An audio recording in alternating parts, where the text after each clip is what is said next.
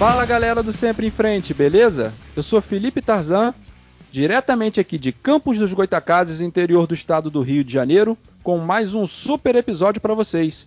Pessoal, hoje nós estamos dando continuidade ao nosso especial sobre as regiões do estado do Rio de Janeiro. E nós já passamos pela região noroeste fluminense, pela região norte fluminense, pela região dos lagos e agora a gente subiu o morro, pessoal. A gente vai curtir um friozinho lá da região serrana. E a gente está com dois super convidados aqui para o nosso episódio, que são, respectivamente, a Isabela de Petrópolis e o Patrick de Nova Friburgo. E eles vão falar um pouquinho sobre as condições estruturais e educacionais para a prática do ciclismo nessas cidades, sempre enfocando em mobilidade urbana, esporte, lazer e inclusão. E é isso aí, pessoal. Nós vamos abrir a nossa entrevista agora com a Isabela lá de Petrópolis. E Isabela, é, eu sempre abro as nossas entrevistas aqui do Sempre em Frente com três perguntas praxes para a gente poder situar o ouvinte como que a bicicleta é, ocupa, qual o papel que a bicicleta ocupa é, na vida dos nossos convidados. Então vamos lá. É, quando, Isabela, você começou a pedalar? Você foi autodidata? Alguém te ensinou a pedalar? E qual é o papel que a bicicleta desempenha hoje em seu cotidiano? Obrigada, Felipe, pelo convite. Fiquei super feliz de, de participar dessa entrevista com você. Seu canal é bem legal também. Já ouvi vários podcasts, super interessante. Patrick não conheço pessoalmente, mas espero um dia a gente poder pedalar junto aqui na Serra, aqui ou aí, né, em Friburgo. Mas Isso. então vamos lá. É, meu nome é Isabela Guedes, eu sou hoje presidente da Associação dos Ciclistas de Petrópolis e trabalho com uma área bem nada a ver, que é a parte de modelagem computacional, na parte de planejamento de fármacos. E a bicicleta, a história da bicicleta na minha vida começou, acho que como a maioria das pessoas, né, na infância. Então, aprendi a pedalar, como a maioria das crianças, e como eu vim de uma cidade pequena, que é Miracema, no noroeste fluminense, eu usava a bicicleta para tudo, né? Ia para escola de bicicleta, ia para rua de bicicleta, então assim, foi direto. E aí depois eu me mudei para outras cidades maiores e aí eu parei com a bicicleta, apesar de algumas das cidades usarem muito a bicicleta como transporte. Na adolescência eu dei uma parada. E aí quando eu vim para Petrópolis, então eu parei total, né? Aqui eu acho que pelo menos é, no Quitandinho eu moro aqui já há 11 anos.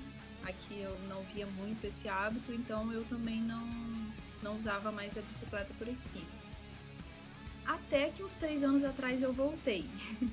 então a questão da bicicleta hoje no meu cotidiano ela muda praticamente a todo dia. Isso é uma coisa impressionante, porque o meu marido ele sempre pedalou, sempre foi apaixonado por pedal. E é, ele, uns três, de uns três anos para cá, ele comprou uma bicicleta há três anos e ele ia pedalar. E daí eu comecei a perceber como, sei lá, não queria ficar sozinha no fim de semana, né? Ele ia pedalar e eu ficava em casa na televisão. Aí ele pegou uma bike dele, uma Giant Cadex, lá, relíquia dele, de família. E eu comecei a pedalar com ele no fim de semana. Mas não gostava muito, não. Mas eu ia. Até uma época que ele sofreu um acidente aqui no Vale da Lua fraturou três costelas e aí precisou, ficou dois meses sem, sem pedalar. E aí um dia um, uns amigos foram marcar um pedal lá no Facão e eu fiquei com vontade de ir. Aí pedi emprestada a bicicleta dele, ele emprestou e eu fui. Aí eu percebi que eu tava gostando, porque mesmo sem ele eu tava com vontade de ir, mas até então só fazia trilha. E aí, com a questão da CIP, quando a gente fundou a associação, eu comecei também a experimentar com mobilidade urbana. E hoje, para mim, virou praticamente um vício, sabe? Então, eu vou sempre que eu preciso fazer alguma coisa na rua, eu pego a bicicleta e vou, porque agora eu já me sinto assim, sei lá, é impressionante a questão do ventinho no rosto, assim. Eu me sinto mais livre, faço o que eu quero, do jeito que eu quero, a hora que eu quero, é impressionante. Assim. Então, eu digo que mudou muito porque essa questão da mobilidade urbana para mim é relativamente nova já, assim, na fase adulta, né? Então começou há um ano e a cada dia fica, parece que mais viciante pela liberdade assim que a bicicleta dá. Então esse é um resumo assim do que a bicicleta tem, tem feito. E é impressionante. Eu saio do trabalho, pego minha bicicleta, vou pro centro fazer alguma coisa, e eu volto para casa outra pessoa. Bem legal. Nossa, bacana, bacana, cara. E legal tu ter falado que você vem lá de Miracema, ou até porque, ouvintes, é, esse projeto que nós estamos fazendo é um projeto dedicado a gente entrevistar três pessoas representantes de cada cidade em cada região. E nós também já temos uma entrevista com o pessoal lá do Noroeste Fluminense, que foi o pessoal que abriu é, é essa série né, de entrevistas. E já temos com a galera do Norte, com a galera da, da, da, região dos lagos e agora chegamos na região serrana. E bacana, bacana, Isabela, tua história, muito show. E lembrando também, pessoal, que a gente estava com a ideia de entrevistar é, três pessoas, como eu falei anteriormente, mas infelizmente no caso da região serrana não foi possível. Por alguns problemas lá e cá, nós não conseguimos. Mas com certeza essa entrevista também vai ser super bacana e não vai deixar a dever nada para as outras. Valeu, amigos? Então é isso aí. Patrick, vamos lá, meu camarada. Como é que é a tua história na bike? Como que é o seu cotidiano? Como é, como é que você aprendeu a pedalar? Enfim, conta um pouquinho da sua história na bike pra gente. Opa, maravilha, meu amigo. Primeiramente, é um prazer estar aqui participando né, desse podcast com vocês. É, como a Isabela falou, futuramente espero poder estar pedalando junto, junto com vocês, né? Mas vamos lá. É, assim como também nossa amiga falou, né? É, acho que grande maioria é, a gente começa a pedalar desde criança. Eu morava, sempre morei aqui em Nova Friburgo, perdão, eu morei um ano em Rio das Ostras também, que foi coincidentemente o ano que eu mais pedalei, por, esse, por ser uma cidade né, litoral, baixa, então a bicicleta era muito utilizada. E eu, como criança, não tinha veículo, então, né, carro nem moto, então era colégio, era supermercado, casa de amigos, né, o dia inteiro em cima de uma bicicleta. Mas antes disso, morava já, já morava em Nova Friburgo e eu morava em uma rua sem saída também, então facilitava muito, né, deixar as crianças, a gente como criança, com primos, todo mundo na rua, brincava de futebol e com certeza sempre andando muito de bicicleta, né? Agora, em relação ao, ao cotidiano aqui em Nova Friburgo, é, infelizmente hoje eu não consigo é, é, ir trabalhar de bicicleta né? É, por se tratar, não sei como que é da Isabela aí, mas aqui em Friburgo uma região né, com muitas montanhas, a maioria das casas, residências todas altas, né? Em, em, em morros. Eu, por exemplo, moro próximo ao centro, 3 quilômetros. Mas, por exemplo, para eu ir pedalando para o meu trabalho, eu precisaria de ter um banheiro lá específico para uhum. conseguir tomar banho. Então, e também para o retorno, também é questão de tempo né? Que isso demanda um tempo para, por exemplo, a vida corrida, né? De ter que acordar mais cedo.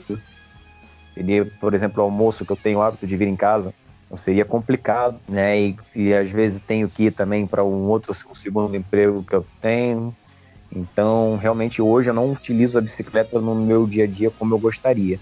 Né, mas é um projeto que eu tenho de, de tentar implementar isso aí para na minha vida. Então, por enquanto, utilizo aos finais de semana, durante a semana duas ou três vezes durante a noite quando dá para dar um, dar um treinamento, né, dar uma relaxada da, do dia corrido, né, mas é basicamente isso. E acabei pulando, eu atualmente eu sou um servidor público, trabalho na prefeitura aqui da nossa cidade, né, sou administrador, tenho 28 anos e o hábito, o, o MTB entrou na minha vida, né, é, tem aproximadamente quatro anos, né, que aqui na minha cidade quase não tinha né, o hábito de dos passeios que nós temos hoje aqui, era um pessoal era mais um pouco mais competitivo, né? Agora depois desse boom da bicicleta, praticamente todo mundo já tem uma bicicleta, né? E isso é muito bom, muito bom mesmo. Mas é isso. Ah, bacana, bacana, Patrick, show de bola. E é legal vocês falarem isso, né? Porque é, a gente tentou, pessoal, gravar essa entrevista umas três vezes. Sempre tivemos problemas e hoje vai sair, com certeza. e numa dessas a gente estava conversando com o Patrick e o Patrick estava falando, cara, aqui na minha região para ir na padaria é 800 metros de altimetria. Então o negócio é meio complicado. Exatamente. Exatamente. Strava ligado sempre, vai na padaria, é 800 de, de altimetria. Com certeza. E, pessoal, eu já vou começar a entrar aqui na nossa pauta, e vou, vou começar com uma pergunta fácil, né? A minha esposa, né, ela me ajuda aqui na edição e na produção do, do, do, do podcast Sempre em Frente. E ela até me falou: não, essa pergunta deveria ser a última. Aí eu falei: não, essa pergunta vai ser a primeira porque eu quero dar uma provocada nos convidados. Então vamos lá.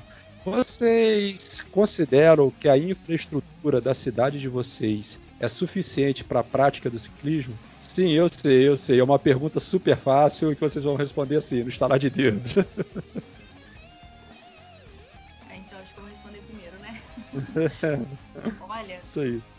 Depende muito do ponto de vista. Assim, é, quando a gente fala em infraestrutura cicloviária, que são ciclofaixas e ciclovias, né?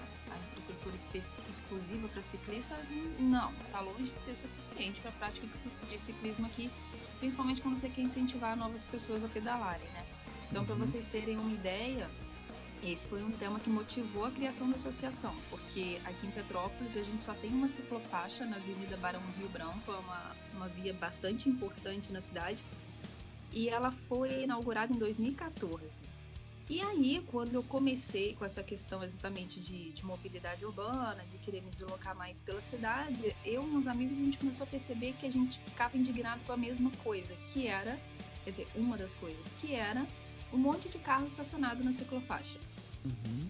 Só que na época, isso quer dizer um ano atrás, a gente não sabia que ciclofaixa era uma infraestrutura só para bicicleta. A gente pensou que fosse algo compartilhado, até porque aqui tinham placas dizendo que era via compartilhada. E a gente começou a estudar.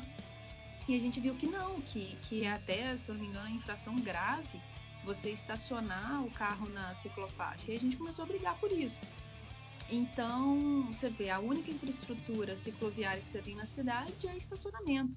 Uhum. Até que, infelizmente, exatamente um ano atrás, 15 de outubro do ano passado, um ciclista foi atropelado ele estava na ciclofaixa, ele precisou se desviar de um carro estacionado e quando ele se desviou, um outro carro atropelou ele. Então, foi assim bastante impactante para todo mundo. É, e aí, a partir disso, começaram a multar os veículos estacionados na ciclofaixa. Um ano depois, ainda tem alguns, mas é bastante raro de, de, de ver, sabe? Assim, a quantidade que tinha antes era absurda. E a gente vem lutando dia a dia para poder ter a questão da, da infraestrutura cicloviária, porque aqui a gente já tem o nosso plano de mobilidade urbana aprovado, uhum. foi apresentado e foi aprovado, então ele é válido de 2019 até 2029, mas é tudo ainda muito incipiente, assim, a parte do ciclismo, sabe? A gente vê que toda a implementação que vai ter, no mês passado implementaram ciclorotas, que aí sim são só sinalizações de via compartilhada, mas uhum. ainda falta muito do, do poder público, conhecimento técnico, sabe? É, eles têm muita dificuldade de tirar um pouco o espaço de carros para poder colocar para o ciclista. Então, assim, tem uma resistência ainda muito grande, mas eu acho que a gente está no caminho certo, sabe? A população tem começado a entender melhor e tudo mais. Então, assim, é, é trabalho de formiguinha, né? Então acaba que a gente da associação a gente acabou tendo que estudar um monte de coisa de arquitetura e urbanismo. A gente uhum. tem apoio de, de, técnicos da área também e tudo mais, mas é uma coisa que é bastante complexa e que tem que ter um começo, né? Então assim, hoje a nossa infraestrutura é super insuficiente, sabe? Mas a gente espera que continuando na luta aí as coisas vão melhorar aqui em Petrópolis. Ah, sim, com certeza. E essa luta do ciclo ativista, né? É, a gente precisa estar tá sempre pontuando né, que a gente não é contra né, o uso do carro ou contra o carro nas vias. Na verdade, o que a gente quer é o compartilhamento das vias. Né? A gente quer uma.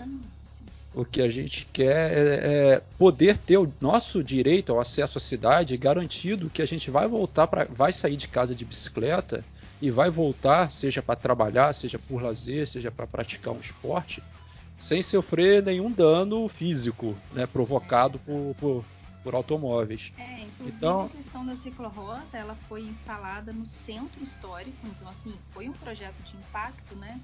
Sim. Foi, foi um projeto bastante interessante, até apesar de ser, não ser um espaço exclusivo para bicicleta, mas você pensa, você pegar o centro histórico de uma cidade como Petrópolis, você sinalizar ela toda, e ali a bicicleta é prioritária, sabe? É uma coisa impactante. E o que foi interessante é que trouxe isso para o debate público e a quantidade de gente que a gente viu dizendo: nossa, Petrópolis tem ruas apertadas que não cabem carro direito, vai caber bicicleta agora, vai ter que dar prioridade para bicicleta. Aí que a gente começou a perceber que as pessoas, até quem é motorista, não sabe leis de trânsito, que a bicicleta Exato. é prioridade, né? Então, assim, assim como o pedestre é prioritário com relação à bicicleta. Então, você vê que assim foi uma sinalização exatamente para chamar essa atenção e educar a população e ela cumpriu seu papel, sabe, de certa forma, porque muita gente, muita gente não tinha conhecimento sobre isso. Então muita gente passa, olha, olhava, né, para o ciclista, mandava a gente pedalar na, na ciclovia do Parque de Itaipava, uhum. é, e pedalar numa trilha. Então, assim, foi bem interessante assim, o retorno. Então a gente acha que começa por aí, tendo debate público mesmo, as pessoas conhecendo o papel da bicicleta enquanto veículo, né? Ah, é, com certeza, é verdade. E como é que são as condições aí em Nova Friburgo, Patrick? O que, que você percebe, Friburgo, né? Desculpe. É, o que, que você percebe se a infraestrutura é legal, é adequada, se tem, se não tem? Como é que você observa essa situação em Nova Friburgo? Então, Felipe, eu até esqueci de citar, eu também faço parte aqui da, da associação né, que nós temos aqui, que é a CIMA, Associação de Ciclismo Montanha e Asfalto, aqui de Nova Friburgo que basicamente foi criada né, justamente para correr atrás da construção da nossa sonhada ciclovia aqui na cidade. Né? Uhum. É, e Friburgo, né, para se tratar, como, como eu falei anteriormente, de uma cidade montanhosa, ele é basicamente um vale, né? Então, assim, o centro da cidade fica no meio das montanhas e alguns bairros mais populosos também. Então, o objetivo da, da ciclovia aqui na nossa cidade é justamente atingir nessa parte baixa que tem um rio que beira, que passa dentro da, da cidade inteira, né? Que basicamente seria a ciclovia próxima ao rio, ligando esses bairros mais populosos. Né? Então aí foi um, foi um grande desafio para gente, porque realmente a cidade não foi planejada para ter uma ciclovia. Então é uma, uma, é uma, uma estrutura bem, bem complexa né, de, ser, de ser projetada. Né? Mas hoje né, deu tudo certo e hoje nós temos uma ciclovia já ligando alguns bairros aqui, inclusive já né, foi recém implantada aqui, que na verdade é uma, uma via compartilhada né, de pedestre e ciclista, né, e deve ter aproximadamente 5 quilômetros mais ou menos. Né, e essa, essa ciclovia basicamente é, é voltada à mobilidade urbana, né? No, normalmente os ciclistas que procuram lazer e o esporte, né, só passam, trafegam por ela só para se direcionar para de repente uma trilha, né, uma uhum. estrada de chão, né, porque normalmente ali é mais utilizada por, por trabalhadores que querem ir para o seu trabalho, tem alguns alunos de repente para ir para o colégio, né, nós que, que, utilizamos a bicicleta por, por, por lazer né, e por esporte, né, ciclistas amadores e alguns profissionais, acabam só passando mesmo né? Então, na verdade, não tem muito uso para gente, né? Mas para mas foi um grande avanço aqui para Nova Friburgo a instalação dessa, dessa via compartilhada. Ah, legal, legal, bacana. E lembrando, pessoal, que segundo o CTB, né, o Código de Trânsito Brasileiro, e isso vale tanto para nós ciclistas quanto para os motoristas e pedestres, né? Nós só podemos trafegar nas ciclovias e ciclofaixas numa velocidade máxima de 20 km por hora. Acima disso, nós temos que ir para a pista de rolagem enquanto ciclistas.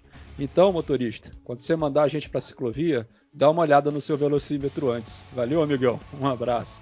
Então é isso aí, pessoal. Inclusive, nesse assunto de cicloativismo, né, a gente tem um episódio aqui com a, Renata, com a, grande Renata Falzoni, cara. A gente conseguiu um episódio com ela e esse assunto rendeu. São quase uma hora e vinte de entrevista com a Renatinha e ela falando pra gente essa questão do cicloativismo, da luta pela melhores condições para bicicleta. Tá super interessante. Então, galera, quem quiser ouve lá, tá muito maneiro mesmo. E, amigos, é o que, que falta na cidade de vocês é, seja do poder público, seja iniciativa privada, que ajude a fomentar o uso da bicicleta, seja em todas as esferas, né? como mobilidade, lazer, enfim, o uso da bicicleta é, é, é ser fomentado na cidade de vocês, para que ele seja fomentado, para vocês, quais são as medidas que faltam serem tomadas aí, inclusive até pela própria população.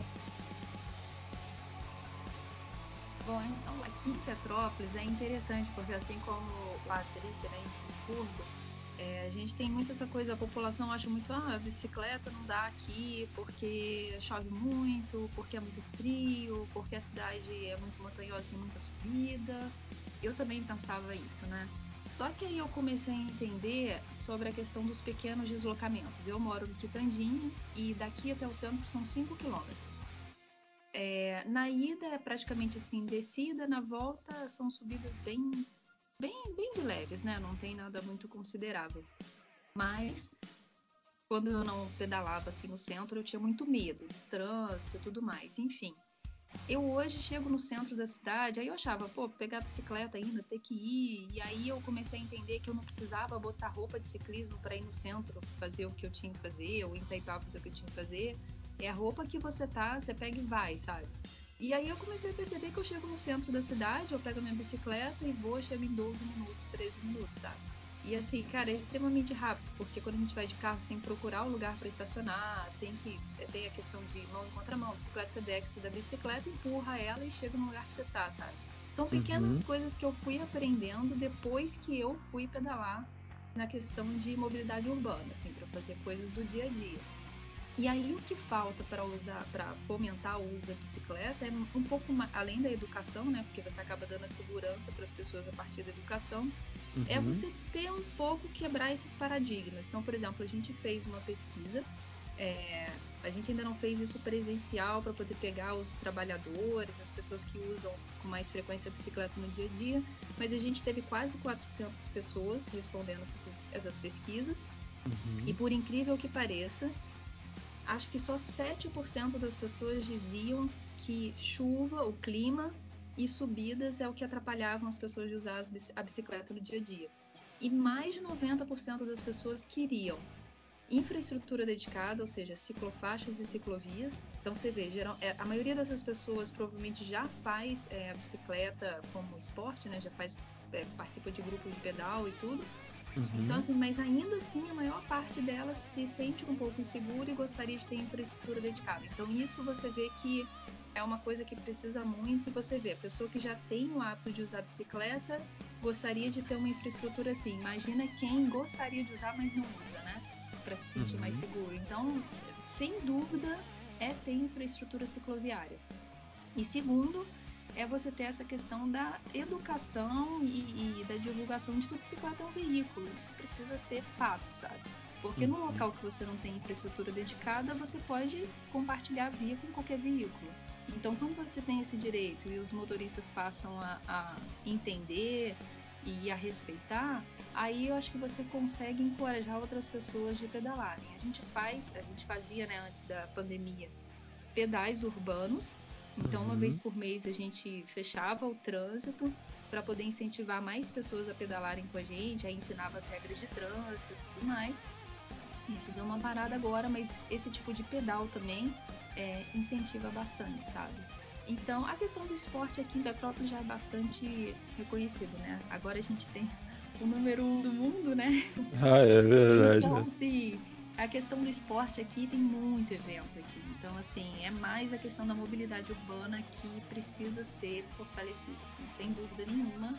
E o principal é quebrar paradigmas. E você só quebra paradigmas quando você incentiva as pessoas a entenderem um pouco, a experimentarem. Então, o que a gente tem tentado divulgar nos grupos de ciclismo é o pessoal que faz mountain bike, que faz speed. Cara, experimenta uma vez por semana. Você precisa ir na padaria, precisa ir no supermercado tenta ir com a roupa do corpo, pega e vai.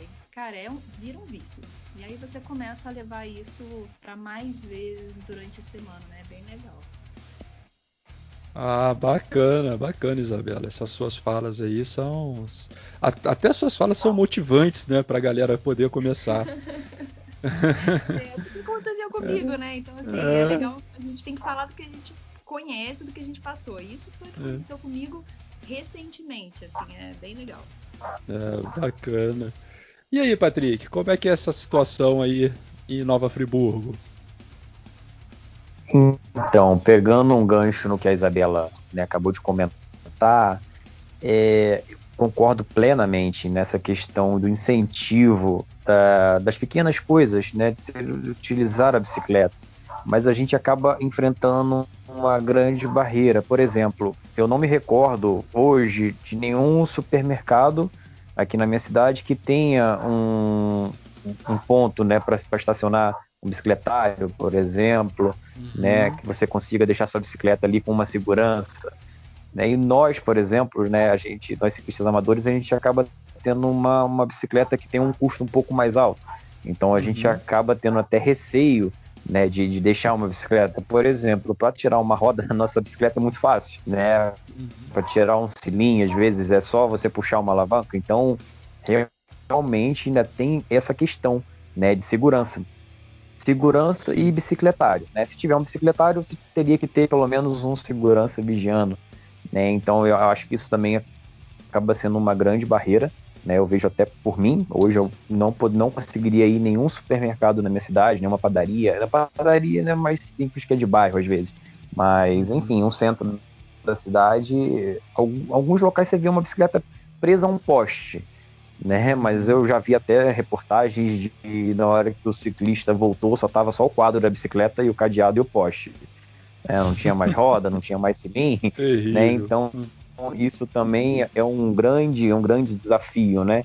O incentivo, né? E tanto quanto para né, essas pequenas essas pequenas locomoções e quanto para o trabalho. Por exemplo, hoje eu também não poderia ir para o meu trabalho de bicicleta, pois se eu chegar suado eu não tenho onde tomar um banho. Né? Eu também não tenho um local específico no meu, no meu trabalho para guardar a bicicleta. Eu teria que deixar dentro da minha sala junto comigo. Então a gente ainda enfrenta algumas barreiras quanto a isso também. E muito também relacionado, como a Isabela também falando, na educação.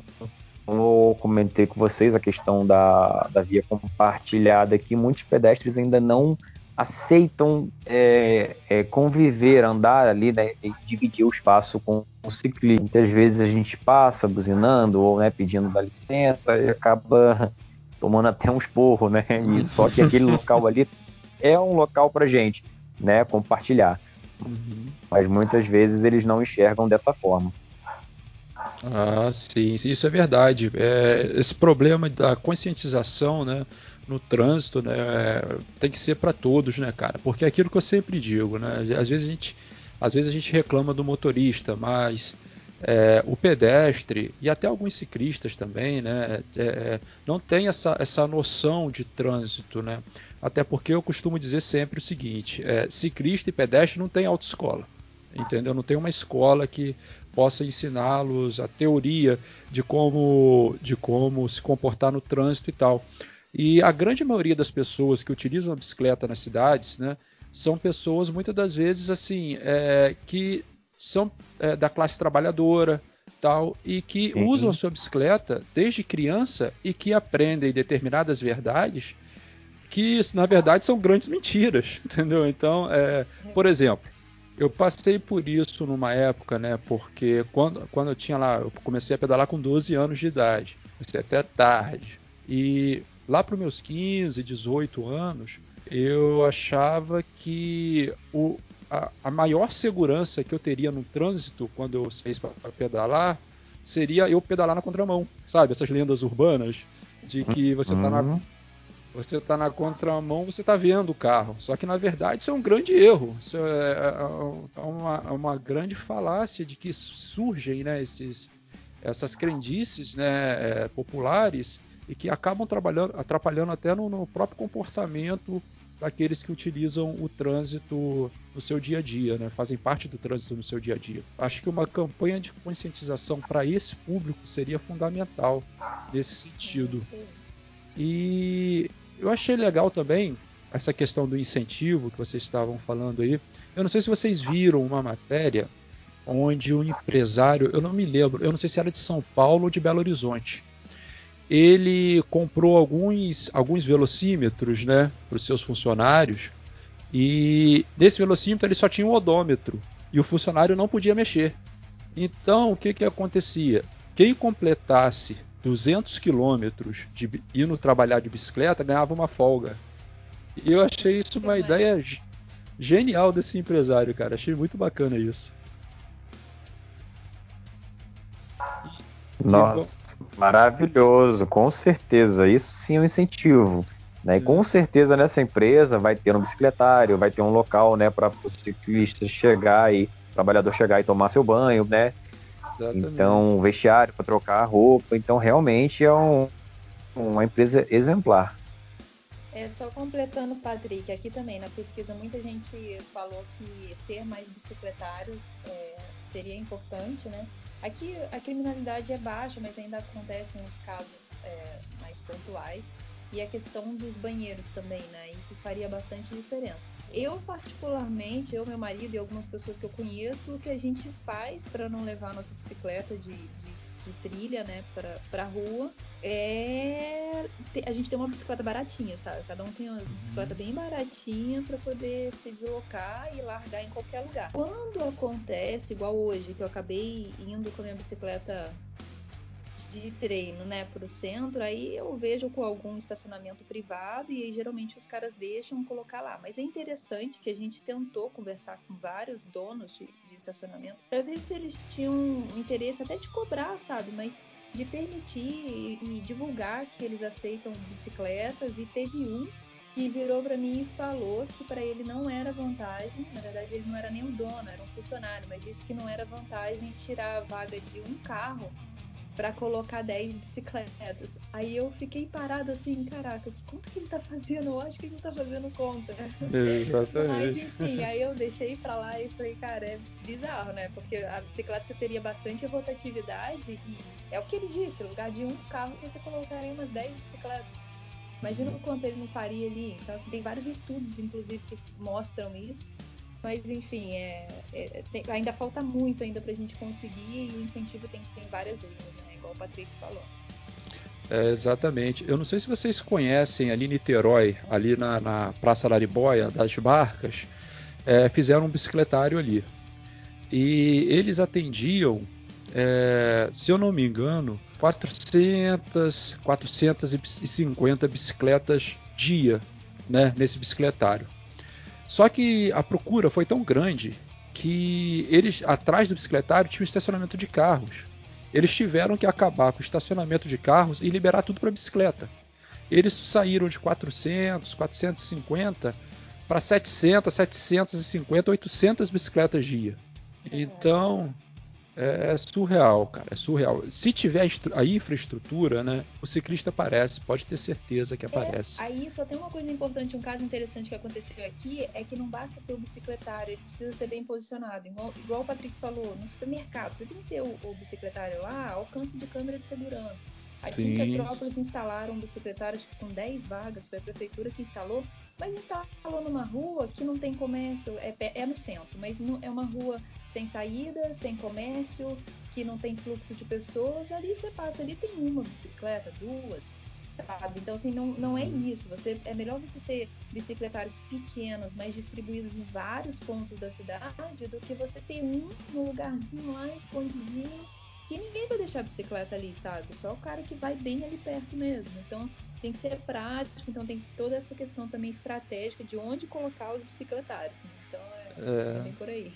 É verdade, até porque esse lá de Niterói que eu estou falando, ele, ele é fechado. Ele funciona como se fosse um estacionamento de carro mesmo. Você chega lá, o cara pendura uma plaquinha na tua bike, né? Te dá o, o, número referente a essa plaquinha e quando tu voltar, tu paga o tempo que tu deixou a bike lá, ah. entendeu? Hum. Eu conheci o maior, o maior estacionamento de bicicletas do mundo, que é uma, uma cidade da Holanda, Utrecht, e eles Nossa. passaram, acho que de 16 mil vagas para cerca de 40 mil. Nossa, Holanda, Holanda é outro nível, né? E numa cidade relativamente pequena, acho que tinha, sei lá, 300 mil habitantes no máximo. É surreal, é outro mundo. Ah, é verdade, com certeza. E, amigo... Ô, Felipe... Oi, pode falar, Patrick. Perdão, só para eu não, não me perder aqui no assunto. É, aproveitando que você está, inclusive, separando por, re, por regiões, eu acho isso muito importante que, por exemplo, é, a condição de um ciclista, um exemplo, vamos citar, eu já morei na, no Rio das Ostras, que é litoral, né, para uma situação, para uma é, que eu vivo aqui hoje, até a Isabela falou que ela tem uma bicicleta mais simples para poder pedalar.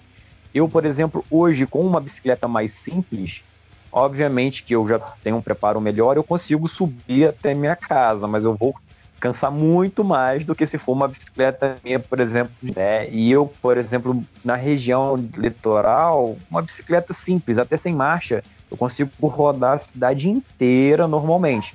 Né? Já para nossa região aqui, digo pelo menos aqui por mim, uma bicicleta sem marcha, eu teria que subir aqui a minha casa praticamente empurrando o tempo inteiro. Então, então também eu acho interessante essa sua até nessa divisão até por, por regiões, justamente que eu acho que você vai pegar diversas realidades diferentes. É, também exatamente. que não é, é, é, é, acaba envolvendo essa situação também, né? não é tão simples assim, porque eu falei, litoral, por exemplo, região baixa, é tranquilo, qualquer bicicleta te atende, né, para questão de mobilidade. E agora para nossa região aqui, pelo menos Nova Friburgo, realmente eu digo por mim, e eu descer é muito fácil. Agora, para subir para minha casa, só com uma bicicleta com bastante marcha. É, é isso aí. Aqui a nossa simples tem marcha e suspensão, porque as crateras que tem aqui também só com suspensão. Barra forte aqui não dá certo, não. Sofrível. Nossa. Aquelas queixo duro é meio complicado, vejo. É, e, cara, eu moro aqui em Campos, né? Eu sou daqui de Campos. Então, aqui é uma planície né? A gente não sofre muito com subida, mas tem uma coisa aqui que com certeza também é triste, cara. É o tal do vento. Uhum. aqui venta Sei, o dia todo. E é assim, não é brisinha não. É, é, é semi-tempestade de areia. e na ida é tranquilo, geralmente na, ou na ida ou na volta, mas uma dessas aí você vai fazer uma forcinha. É, a gente sobe uma montanha, geralmente. Né? vai sofrer. É, com certeza, em algum momento a gente vai sofrer. Tem uma alegria, mas também tem uma tristeza. com certeza. E vamos lá. Pessoal, como é que vocês veem? É, a Isabela já falou até pra gente de uma pesquisa super interessante, né? Que ela deu alguns dados. Eu fiz também algum, uma, alguma pesquisa dessa também aqui em Campos é, que eu acredito eu, Isabela, que tenha sido nos mesmos moldes que você fez aí em Petrópolis, é, dentro dos próprios grupos de ciclismo, da galera que tem o, o, o ciclismo amador e o ciclismo profissional. O pessoal que usa bicicleta para esporte, para lazer. Nós não conseguimos englobar grande parte da galera que pratica mobilidade urbana. Até porque é uma pesquisa um pouco mais difícil de fazer, você tem que fazer contagem de ciclista, você tem que ter um atrativo para o cara que está indo trabalhar ou voltando do trabalho parar ali para conversar com você, é, preencher o formulário e tal. É, mas dentro dessa perspectiva, como que vocês observam a atuação do ciclista na cidade de vocês? Vocês acham que o ciclista tem uma atuação é, determinante para que é, essa, essas questões estruturais, essas questões de conscientização do trânsito é, mudem então, é, é porque eu acho que aqui é melhor dividir em dois viés, né? Se a gente fala na questão, por exemplo, do incentivo como lazer, como esporte, as competições e tudo mais, cara, aqui o pessoal é bem atuante, sabe? É, uhum. é impressionante o incentivo que eles dão para os outros, seja para levar para a torcida, seja para fazer reconhecimento de pista, eles incentivam muito você se inscrever nos campeonatos, independente do seu nível, sabe? Só para você conhecer e estar tá junto. Então, assim, isso é bem legal, o pessoal atua bastante. Divulgam todos os eventos e tal. Com questão de ciclomobilidade, da mobilidade urbana, eu vou te dizer que não. Eu acho que eles é, podem estar um pouco mais atuantes hoje, por conta que você tem associação, então você começa a meio que ser uma onda ali de divulgando e mostrando e tal, incentivando mas até antes eu é, eram pontuais assim os ciclistas que eu via realmente interessados e lutando pela mobilidade urbana, sabe? Eu acho que dá para melhorar muito, porque os ciclistas têm uma força que é impressionante. Os caras quando pegam para reclamar de alguma coisa é surreal o que, esse pessoal consegue fazer, sabe? É, é bem legal mas eu acho que eles poderiam ser mais atuantes nessa questão de mobilidade urbana, sim. Independente de, de da maioria assim, dos grupos de ciclismo não usarem a bicicleta como meio de transporte, a gente tem todo o número de ciclistas que usam e que não tem voz, né? Uhum. Então, essas pessoas que têm voz, de certa forma, se elas se mobilizassem mais, se interessassem mais, o benefício seria principalmente para os outros que muitos dependem da bicicleta como veículo. Então, assim, não é só pensar na gente, né? Eu acho que daria para ser melhor. Sim, sim, com certeza. E dentro até dessa perspectiva, né, ainda que nós que somos ciclistas, é, é, é de lazer, de esporte e tal. Eu, inclusive, sou de mobilidade também, a Isabela é. O Patrick, por questões de relevo, não tem como, né, Patrick? então, é, a, gente, é. a, gente, a gente se utiliza, é, por mais que a gente utilize pouco, ou utilize as vias é, para ir para os nossos pontos de encontro, para nossas trilhas, ou para pegar aquele caminho de volta para nossa casa, ainda assim nós usamos, né? Então, é, é para gente também, né? Então é, a gente essa essa luta, né, de, de, de, de melhoria, né, de, de esquematização, né, é, de melhor esquematização, né, da distribuição cicloviária na cidade é super interessante para todos nós, né? É, até não, aquela isso até, mesmo. É, desculpa, pode falar. Não, não, continua, desculpa, pode ir. Não, mas é exatamente isso mesmo, porque isso me começou a despertar por isso. Então, assim, eu, eu gosto muito de mountain bike, é o, o que eu mais gosto, e para eu me deslocar para as trilhas, eu passo em algum momento pela cidade, né? E aí, os uhum, apertos que eu passava eram justamente nesses momentos, sabe? Então, é para todo uhum. mundo no final das contas. É, é verdade. E como você vê essa atuação aí, Patrick, da galera dos grupos? Você acha que o pessoal é bem atuante? Como é que é para vocês aí? Então, Felipe, é, eu vou até citar uma situação também que eu lembrei aqui agora. É, não sei vocês aí se vocês já observaram isso. Aqui, por exemplo, é, eu andei observando a maioria dos nossos ciclistas, né, tanto, né, principalmente os que, que utilizam o meio de transporte, até a gente mesmo que, que passa, como a Isabela falou, a gente acaba passando pelas cidades, pela ciclovia né, para se destinar às trilhas, às montanhas e tudo mais, a gente não sabe é, sinalizar.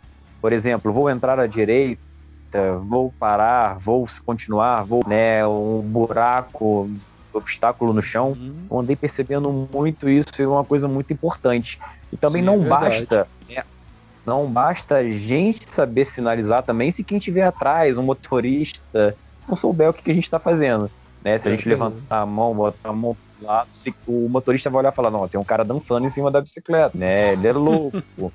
Né? Então eu acho que isso é uma questão né, muito importante ser tratada. Exatamente isso, educação, conscientização, né? Que, que, é, que é muito importante né, para que todos os ciclistas deveriam saber. Mas é assim como você falou, não tem um é assim como funciona no carro, né? Tirar uma carteira de motorista, né? Que tem que uhum. ter né? Toda a prova tem que ter, né? Apesar que até os motoristas fazem prova e também não adiantam, né? Que não tem esse, esse respeito.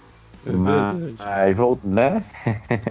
mas, mas em relação à união dos ciclistas aqui, realmente, é, que a Isabela falou, os ciclistas têm uma força muito grande, muito grande. Né? Qualquer desafio, qualquer situação que queira vencer, com certeza eles são é uma classe muito unida.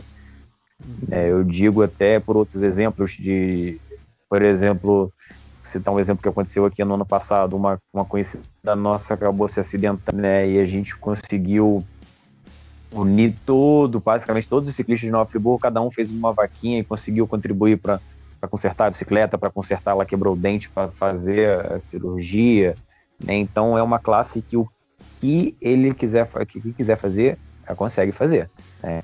É, falta um pouco, é um pouco de iniciativa. É alguém pegar e falar, não, vamos fazer, vamos fazer, porque quem pegar, com certeza, consegue movimentar muita coisa. É verdade. E eu fiz essa pergunta até para puxar o gancho para a próxima, né? Porque nós sabemos, cara, que a bicicleta ela evita várias coisas, né? Na verdade, ela nos proporciona também uma saúde melhor, né? Uma, um vigor melhor né, na, no nosso preparo físico, na nossa condição física, na nossa saúde mental, mas também ela promove é, muitos benefícios até para aqueles que não se utilizam da bike.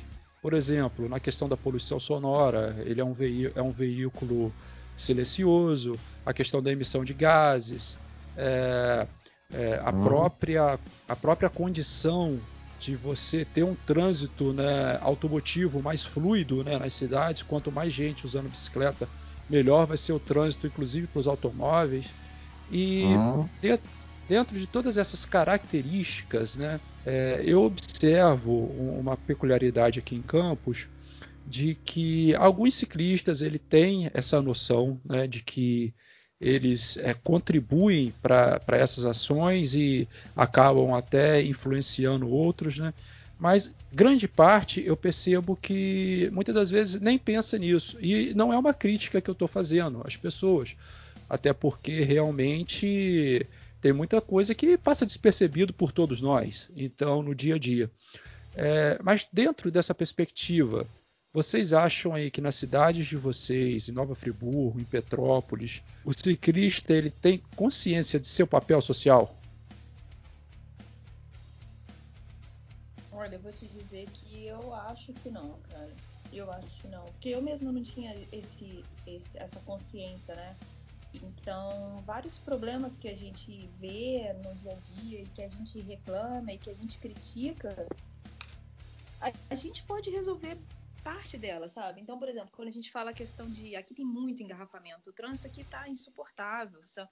Então, quase que é praticamente um carro para cada dois habitantes. É um número absurdo para uma cidade como Petrópolis. Uhum. Então, até essa coisa pequena de que aqui nos, é possível nos pequenos deslocamentos indo para o centro da cidade, a gente tem muitos bairros muito populosos que são praticamente planos, né? Então não teria uhum. tanta dificuldade assim como acontece com o Patrick. Então, assim, o fato de você pegar e tentar ir uma vez por semana no supermercado ou ir resolver alguma coisa na rua, sabe, com uma bicicleta, uma mochila nas costas, você ajuda a evitar também esse tipo de engarrafamento. A gente tem toda essa questão de tombamento histórico de vários imóveis aqui a questão de asfalto também bastante danificado por causa de veículo pesado. Então, assim, a bicicleta ajuda a resolver muitas coisas, mas também incentiva muitas crianças de comunidades é, carentes, né? Uhum. a não se envolverem com coisa errada.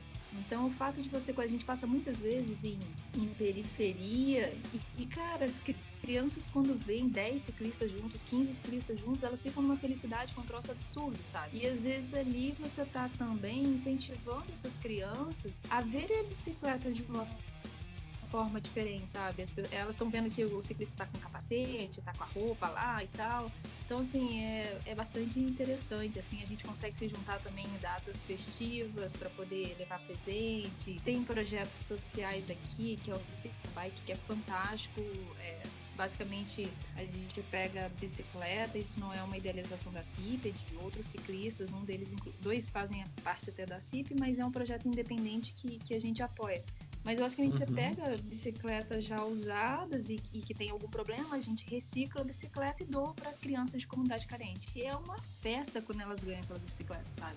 Então. Nossa, deve ser muito bacana, cara. Consegue, é, o ciclista consegue atuar em várias frentes diferentes e eu acho que eles não têm noção muito do que eles são capazes de fazer, sabe? O quanto eles podem ser inspiração. É, você de bicicleta é uma fonte de acalmamento de trânsito, então assim, é bem. É, é, é, o alcance é muito grande. É verdade, com certeza. E como é que é aí, Patrick, Nova Friburgo? Como que você tem essa percepção? É, com certeza, é, a maioria dos ciclistas não sabe o poder que tem na, nas mãos, né, do seu papel né, social eu digo isso porque a Isabela já falou, já deixou bem claro, né? Aqui também nós temos, assim como ela, ela, falou em algumas datas comemorativas, temos o Bike Noel, que é a distribuição de, né, de brinquedos, temos na Páscoa de chocolate, no Dia das Crianças de brinquedos, né? E, e isso é um papel social muito importante. E, e exatamente o que ela falou, na hora que você chega em uma comunidade e as crianças olham para os ciclistas, eles acham aquilo demais. Isso de alguma forma vai mexer com aquela criança, porque a gente está levando alegria para elas e com certeza aquele momento vai ficar registrado na memória delas. E assim que elas tiverem uma oportunidade futura, com certeza eles, vão tentar pegar uma, é, pedir uma bicicleta ao, aos, aos pais, né, para tentar ser aquilo que nós somos, né, aquilo que a gente está transmitindo, né, e fora que bicicleta, é, quem, quem consegue entender que bicicleta está relacionada à saúde, né, o esporte, na verdade, em geral, praticamente está é, tá relacionado à saúde, né? Quem pedala, por exemplo, vai, vai lá na frente vai acabar reduzindo uma fila, por exemplo, em um hospital, né? que não Sim. vai precisar, vai diminuir a, a chance de, de, ocorrer algum problema de saúde, né? E aqui em Friburgo, por exemplo, é, alguns conhecidos meus aqui sofrem de depressão, né? E eles, eles utilizam a bicicleta para uma fuga, né? E quando eles pedalam, eles conseguem melhorar muito, é, né? De quando está em casa, eles falam, gente, eu preciso pedalar. Tem hora que a gente acaba indo pedalar em algum horário, mesmo que não possa, só para ajudar um amigo ou outro. Então, eu realmente eu acho que o ciclista não sabe o poder que tem, exatamente o papel que ele pode desempenhar, né? Para ajudar tanto na saúde, tanto né, no, no desenvolvimento das crianças, né, na, na nossa parte social realmente o ciclista não sabe o poder que tem. É verdade, concordo com vocês. Eu acho que é, quando a gente começar a criar, né, na verdade, é, os grupos, né, é, se entenderem, né, como um segmento social que pode causar transformações, cara, o ciclista vai conseguir muita coisa muito mais rápido. Acho que vai ser algo assim como ocorreu, por exemplo, na Europa. Né? Claro que não foi um processo muito rápido. A Europa levou 70 anos para chegar no estágio que está. Mas a gente vai chegar lá também, pode ter certeza. E, amigos, vamos falar agora de uma coisa amistosa, uma coisa bacana. Vocês já falaram um pouquinho. E como é que é a relação entre ciclistas, motoristas e pedestres? Vamos lá, pessoal.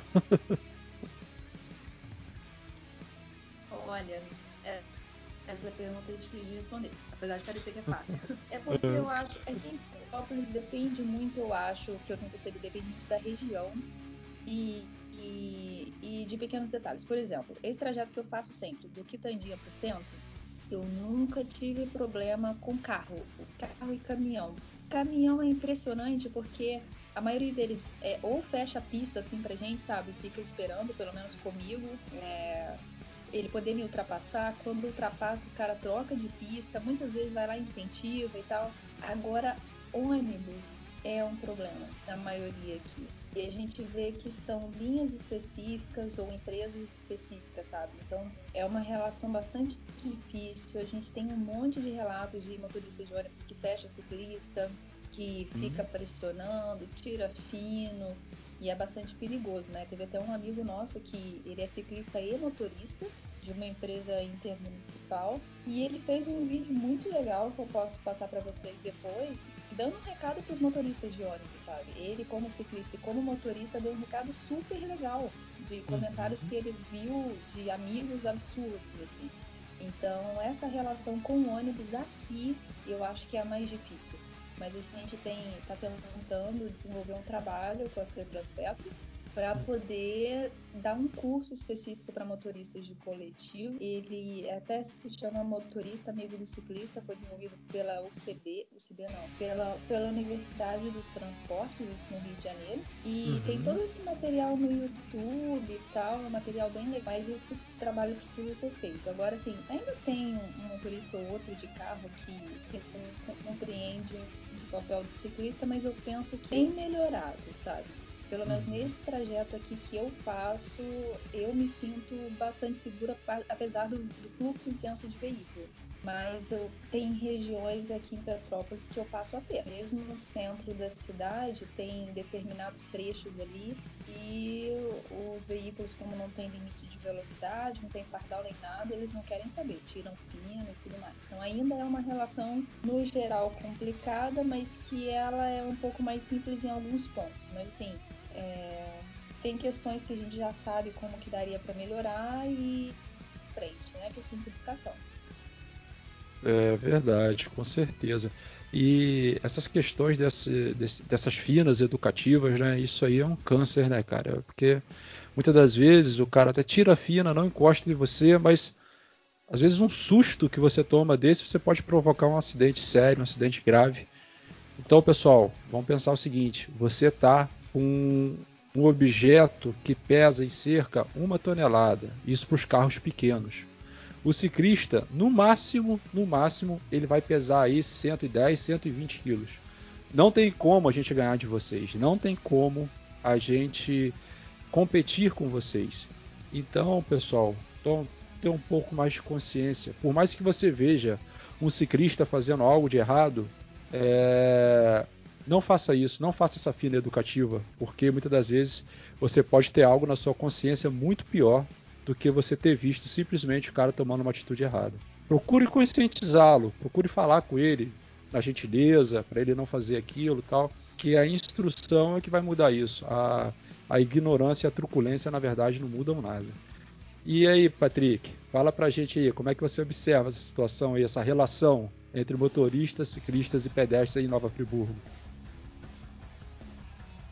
Então, é, realmente é uma resposta bem difícil, é, bem complexa, na verdade, que envolve muitas coisas. Por exemplo, o que Isabela falou, ônibus, com certeza.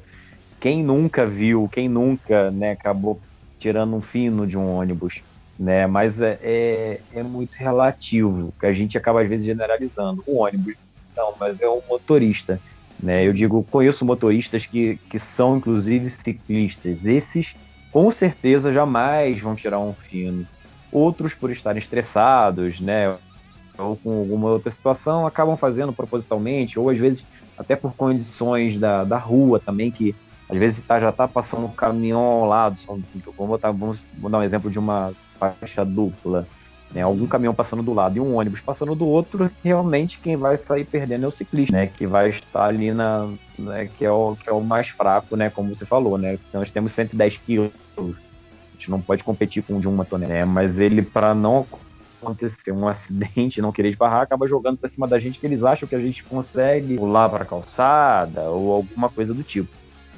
É, eu, por exemplo, tive a experiência né, de fazer o pedal para Aparecida e a gente pega muitos caminhões, muitos caminhões, e hoje eu andei observando realmente o comportamento do, do, dos caminhoneiros, e a maioria incentiva, buzina, vai lá pro outro lado da pista, né? Mas ainda tem uma parte que realmente não se importa. E se, se possível, se bobear, até entra no acostamento só para dar um susto. Não, não, não para realmente para atropelar, mas para assustar.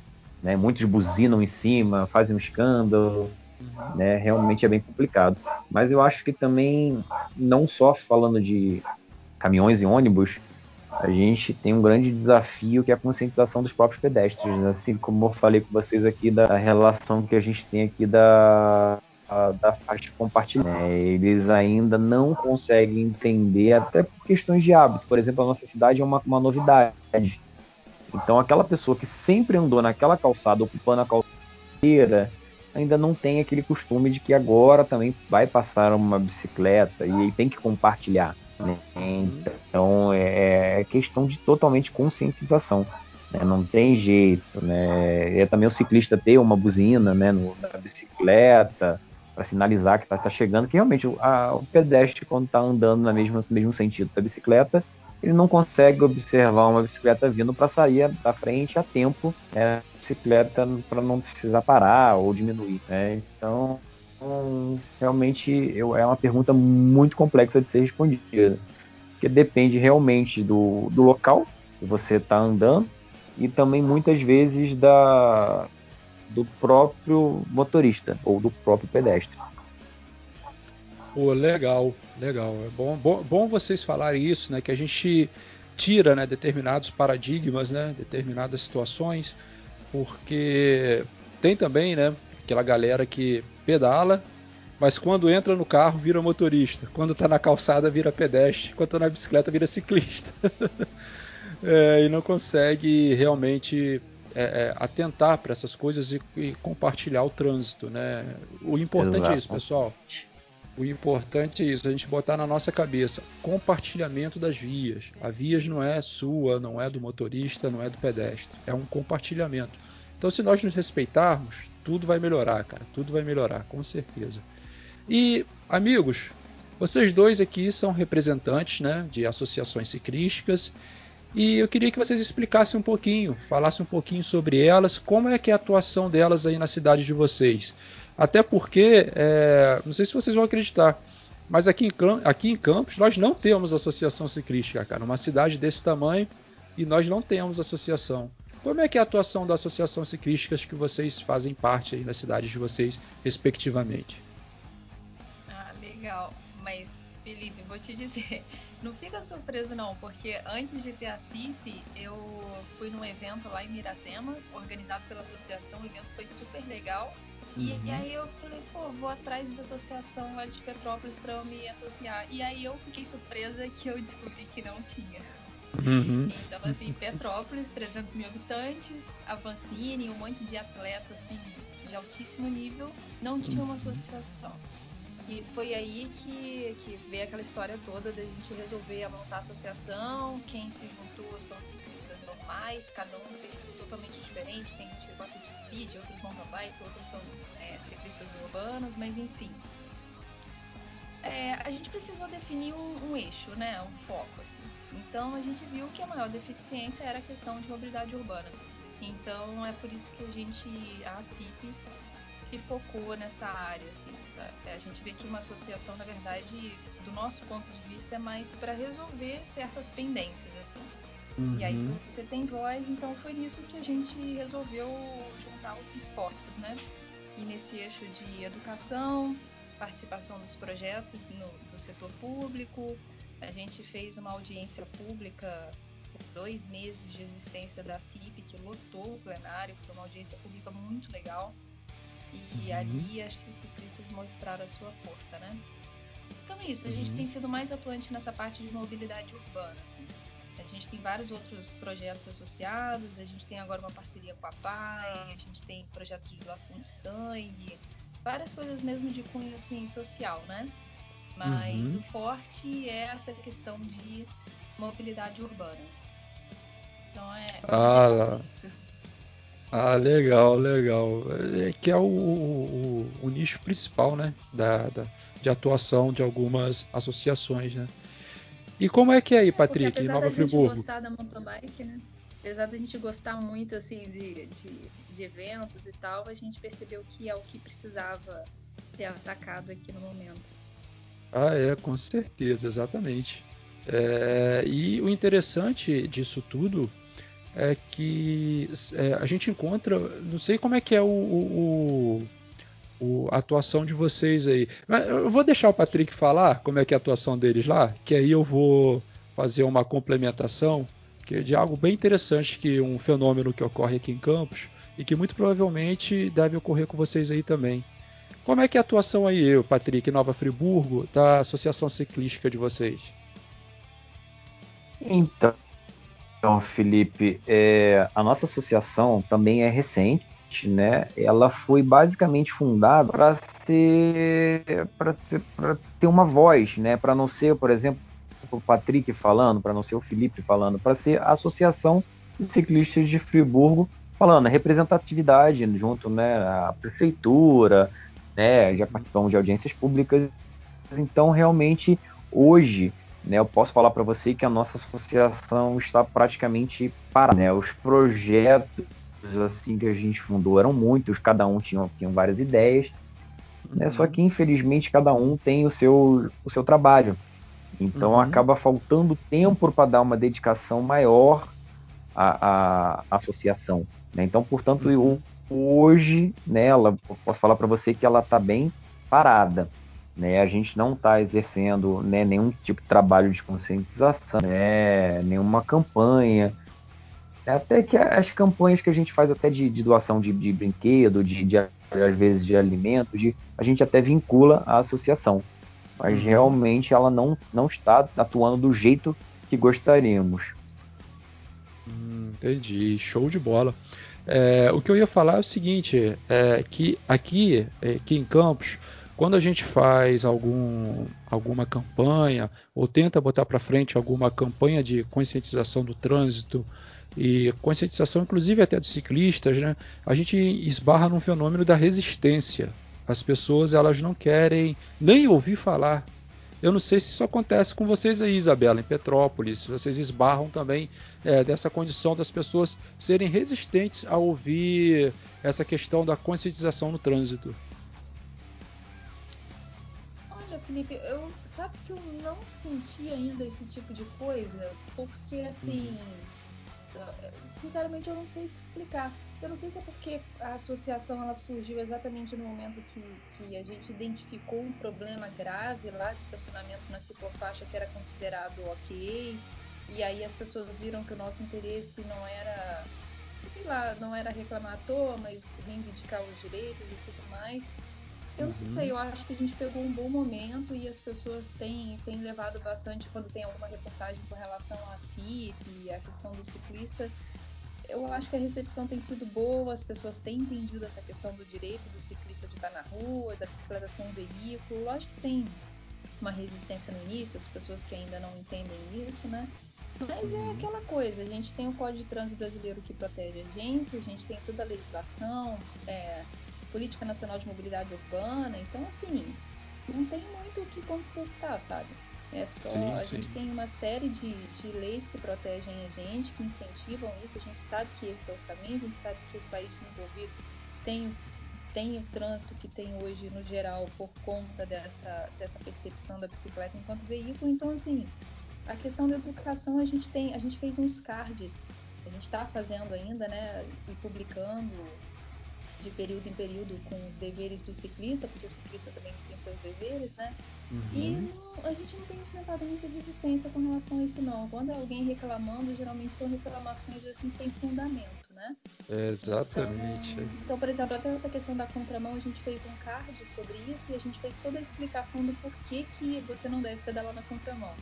É inclusive uhum. mais devagar você pedalar na contramão, além de ser mais inseguro, né? É e verdade. por que pareça, não teve ninguém contestando, né? Então, uhum. eu acho que, que a gente está pegando um bom momento e, e acho que está funcionando. Ah, que bom, cara, que bom, porque é, claro que, como eu falei aqui da questão das resistências, né, que a gente encontra aqui, grande parte das pessoas estão afáveis né, a ouvir o que você tem a dizer. Agora tem gente que é reticente, cara, que muitas das vezes é, é, é até te ignora. Mas é, acho que é, é, do processo, né? Essas coisas, tudo isso é um. Eu sou historiador, né? Então tudo isso é um processo, é um processo lento, gradual de mudança de cultura, né? A gente se desenvolveu, né? Principalmente de, de Juscelino para cá, de um, uma cultura do carro muito forte aqui no Brasil. Então, é, para você desconstruir isso é algo, é algo muito complexo ainda, né? algo muito lento, muito gradual. Mas com certeza a gente vai conseguir é, é transformar essa situação para o ciclista e não só para o ciclista, né? mas para todo o trânsito em geral é, a nosso favor. Claro que vai ficar sempre a favor das pessoas. E me diz uma coisa, pessoal. Na, nas cidades de vocês, porque aqui na minha não tem, por isso eu fiz essa pergunta. Existem áreas de lazer destinadas à prática do ciclismo ou, ou áreas mistas, né, onde tem a galera correndo, onde tem a galera passeando de bike e tal. Existe na cidade de vocês esse tipo de parque ou não? Tem. Aqui em Petrópolis a gente tem uma ciclovia na, no Parque Itaipava, né? Ela tem um pouco mais de um quilômetro, então geralmente o pessoal iniciante vai para lá. A gente tem áreas de lazer, aí não são só para ciclismo, mas são áreas que as pessoas podem usar. É bem legal que elas têm expandidas aqui. Então a gente tem uma que pega ali, é tudo no centro histórico praticamente, né? Então a gente tem na Rua Ipiranga, que é uma rua bem famosa, e aí ela contorna a Rua 3 de Maio e vai para a Avenida Barão do Rio Branco, meia pista fica para a área de lazer. E aí tem todo mundo correndo, usando bicicleta, é até um pouco confuso, porque o pessoal que, que às vezes quer treinar um pouco mais forte, tudo não dá para usar barão no domingo. A área de lazer é sempre no domingo, né? De manhã. A gente está agora no processo de tentar criar a primeira área de proteção ao ciclismo de competição aqui em Petrópolis. A gente começou a discussão bem recente e vamos ver o que, que vai dar. Mas já tem essas áreas aqui em Petrópolis, sim. É bem, é bem legal e, pô, lote de gente. É bem interessante. Pô, que bacana, bacana. Cara, é, vou dizer para vocês, eu nunca fui à região serrana, cara. Nunca fui. Eu, um dia eu vou pegar minha bicicletinha, vou botar no bagageiro do busão e vou descer aí. para dar um tá perdendo. para dar um, dar um giro com vocês aí. E Patrick, aí em Nova Friburgo existe esse tipo de área, meu amigo, para a prática do ciclismo, do lazer, né? Dessas áreas mistas de prática de esporte. Como é que é aí em Nova Friburgo, cara? O Felipe, fica o convite então para você vir aqui, mas se prepara. vai ter que ter perna ou vai ter que ter muita marcha. mas, enfim, é, como eu falei, né, agora recentemente nós temos uma ciclovia, né, que é uma área né, destinada é, a esse a ciclo, a, perdão, a via compartilhada, né, que é, incentiva a prática né? Temos aqui também é, algumas pistas de downhill, né? Que, que até também isso, o nosso relevo beneficia essa, essa prática, né? Temos aqui também uma praça que tem, acho que é, eu não me lembro se eu esqueci o nome, aquela, acho que é BMX, né? Aquela bicicletinha pequena que eles fazem é, manobras, BMX, eles é. saltam. Isso também temos aqui, né? Uma praça é antigo bicicross. Isso, uhum. Isso, isso. Temos também, que é, quer dizer, agora em período de pandemia a gente não tem, né? Mas é uma grande via que nós temos aqui, ela todo último domingo do mês ela era fechada, justamente, que era chamada até domingo de lazer, né? Que incentivava realmente as crianças a irem pedalar, os pais levaram as crianças com a bicicletinha pequenininha, onde muitos ali aprendem a andar sem rodinha, né, os primeiros né, pedaladas ali sem rodinha acaba sendo nesse local e consegue ter um incentivo muito bacana, porque acaba tendo uma estrutura bacana, tem profissionais de educação física, tem animadores, tem som, tem pula-pula, então acaba levando as crianças justamente a uma área muito bacana, meio plana aqui na nossa cidade, justamente para incentivar né, essa prática de, de, do ciclismo ali também, principalmente para as crianças. Uhum.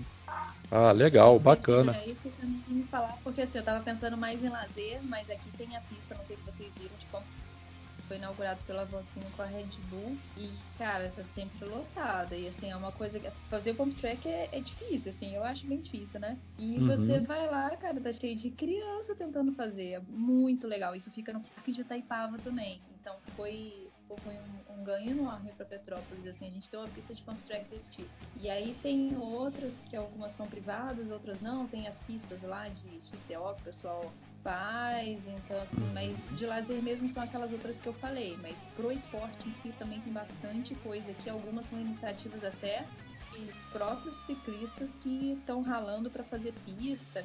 Knob, por exemplo, faz um monte de pista bem uhum. maneiro. Então tem bastante alternativa aqui. Ah, legal. Aqui em Campos Bacana. a gente está a gente está tentando criar, né, uma espécie de bike park, né? Porque aqui a gente tem é, é, algumas regiões, né? Por mais que eu tenha falado que é uma planície, claro que não tem as montanhas que existem aí na região serrana, né? Mas a gente tem aqui o famoso Morro do Itaoca, né? Que a gente chama aqui o Morro do Rato, que a galera que pratica downhill pratica lá. E tem vários esportes também lá de XCO, XCM, que a, a galera faz lá. Inclusive o, o aquele desafio, o 200, 200 tão, né? O duzentão, o pessoal faz lá nessa área do, do Morro do Itaoca. E a gente está tentando desenvolver lá uma área de bike park para desenvolver a questão dos ciclistas profissionais, os amadores, né? os iniciantes, tal, que é uma área bem legal, uma área bem grande para a gente praticar é o esporte. É, mas a gente está esbarrando porque a gente está esbarrando numa pendência judicial, porque é uma área da usina, que era uma usina de cana de açúcar, e a usina está devendo muito, muito, muito dinheiro aos trabalhadores que lá trabalhavam. Né? Então está nessa pendência judicial e está embarreirando um pouco para a gente criar essa área desse bike park. Só o, o Morro do Itaoca que tem a gestão da, da, da, prefeitura, né? mas em volta ali praticamente é tudo terra da usina ou de particulares. Mas o projeto já está bem estabelecido e a gente está tentando transformar isso, ainda que seja só colocando plaquinha, dizendo ali, não, trecho para iniciante, trecho para intermediário, avançado, tal. É, a gente está batalhando e com certeza a gente vai conseguir isso. E eu queria fazer uma pergunta a vocês, amigo, que eu não coloquei na, na pauta, mas é uma pergunta interessante porque não sei se vocês sabem, mas eu sou deficiente visual e eu pedalo naquela bike dupla. Né? Como que vocês veem né, é, aí na cidade de vocês o, a, a, prática do ciclismo como uma ferramenta de inclusão? Ou vocês não, não, não, perceberam isso ainda? Não acontece isso ainda aí em Petrópolis e Nova Friburgo? Felipe, eu acho, cara, quando eu vi sua história, achei sensacional. E aqui em Petrópolis a gente, a CIP está tentando trazer. Na verdade é simples fazer isso, a gente já se cadastrou e tudo mais, mas a gente está esperando um pouco as coisas melhorarem, porque a gente fez esse projeto exatamente no início do ano, quando começou a pandemia. Mas é a, a, o Bike Anjo. O Bike Anjo, não sei se vocês ouviram falar, é um projeto que você consegue. É, colocar em, em, em, contato pessoas que estão querendo aprender a, a, a, pedalar com pessoas que já pedalam, que são, no caso, os, os anjos, né? Eu então, sou bike gente... anjo, inclusive. Ah, que massa. então, a gente está querendo trazer a escola bike anjo para cá, montar aqui, né? Lá, uhum. Talvez em parte de Itaipava, não sei. E, inclusive, tentando ter essa questão da, de, de, de pessoas com algum tipo de deficiência. E aí, nesse, enquanto a gente não consegue resolver a questão de poder se agrupar e tal, a gente montou essa parceria com a PAI.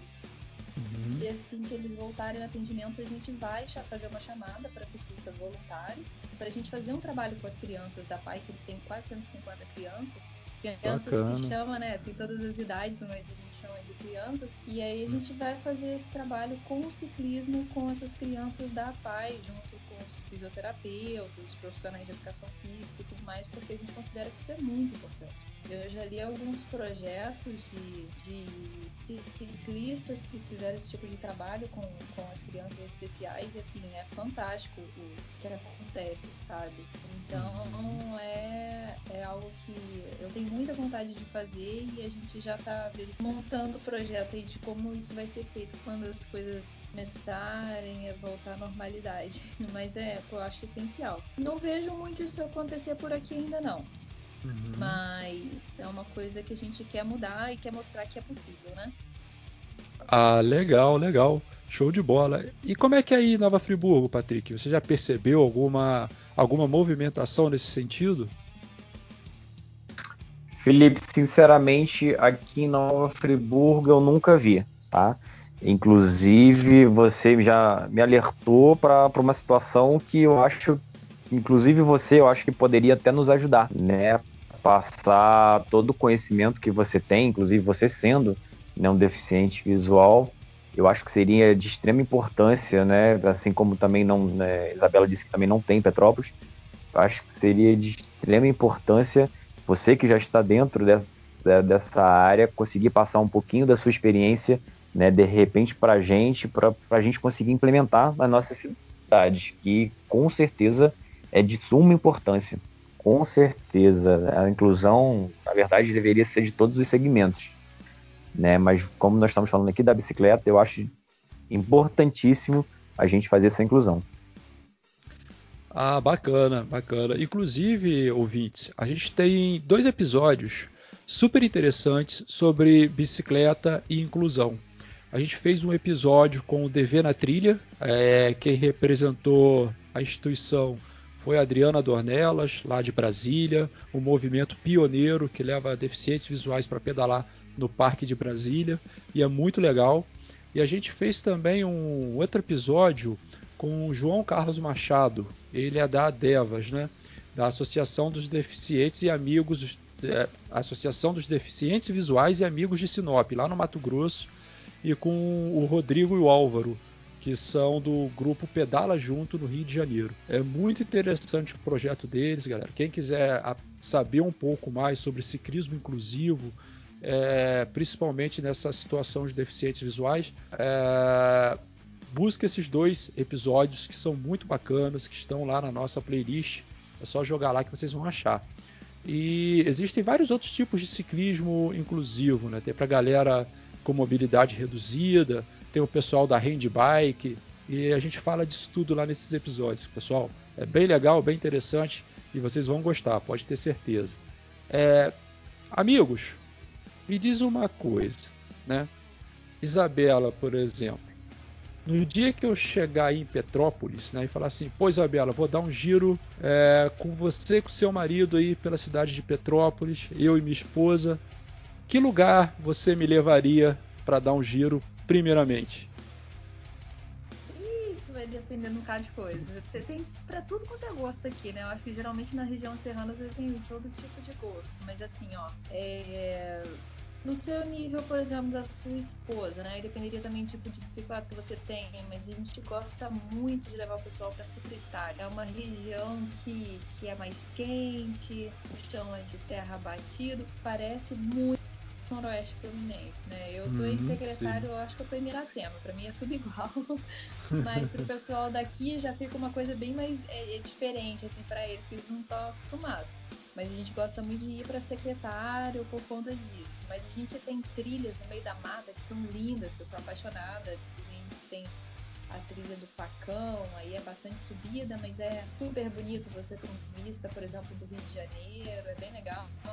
Uhum. Tem um outro pedal que é um pouco mais puxado também, com muita subida. A gente faz uma volta, chama Volta de Sindacta, sai lá em Miguel Pereira e, e aí pega um single track lindíssimo, parece que você tá no paraíso.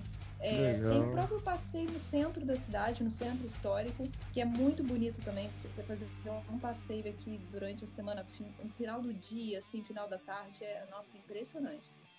Bastante bonito. Então, assim, você vai chegar aqui, a gente vai perguntar quantos dias você vai ficar e perguntar o que, que você gosta de fazer. Porque que mais tem aqui é escolha, tem, tem um monte de trilha também para quem gosta de downhill, é, uhum. subida. Subida aqui é o que mais tem, né? Acho que é difícil fazer algum pedal aqui sem subir. Mas desses de trilha e tal, de passeio. Mas tem muita coisa legal aqui para se fazer, sabe? O que eu indico é, quem quiser vir pedalar aqui na cidade, pode entrar nas nossas redes sociais, mandar uma mensagem e aí a gente coloca em contato com algum ciclista, combina alguma uhum. coisa, né? Assim, dadas as limitações aí da pandemia, mas ou passa indicações de rotas, mas é, é sempre legal isso. Procura a associação da cidade que você está indo visitar e pede dicas, né? Eu acho que isso ajuda muito. É, com certeza. Bacana as dicas. Pode ter certeza. Tô querendo fazer uma visita mesmo. Deixa eu passar essa fase. Isso aí. e, Patrick, diz uma coisa. Aquele cara que tem lá aquela bicicleta dele, dramática lá, com 260 marchas, tá querendo ir em Nova Friburgo, como é que ele faz? Felipe, essa foi a pergunta mais difícil de responder, porque olha, o que não faltam são opções. De cachoeiras a locais com, com vistas sensacionais, né, a, a passeios históricos de onde, passa, de onde passaram o trem aqui na nossa região. Né? Então a gente tem, op tem, muitas opções. Primeiramente, como a Isabela falou, a gente precisa saber do nível né, desse ciclista. Né? Se ele é um iniciante, se ele já tem já uma experiência, né, dependendo da bicicleta. Aqui a gente sempre faz um pedal aqui para iniciante, que é um pedal semi-plano, né, que a gente consegue ir até a serra, né, que liga Nova Friburgo, Cachoeira de Macacu, que é um pedal também que inclusive passa por onde o trem passava, né. Não tem vestígios mais, mas a gente sabe que, que era o caminho do trem, né, que é um, é um pedal muito bacana também, bem fácil de fazer, em torno de 30 km.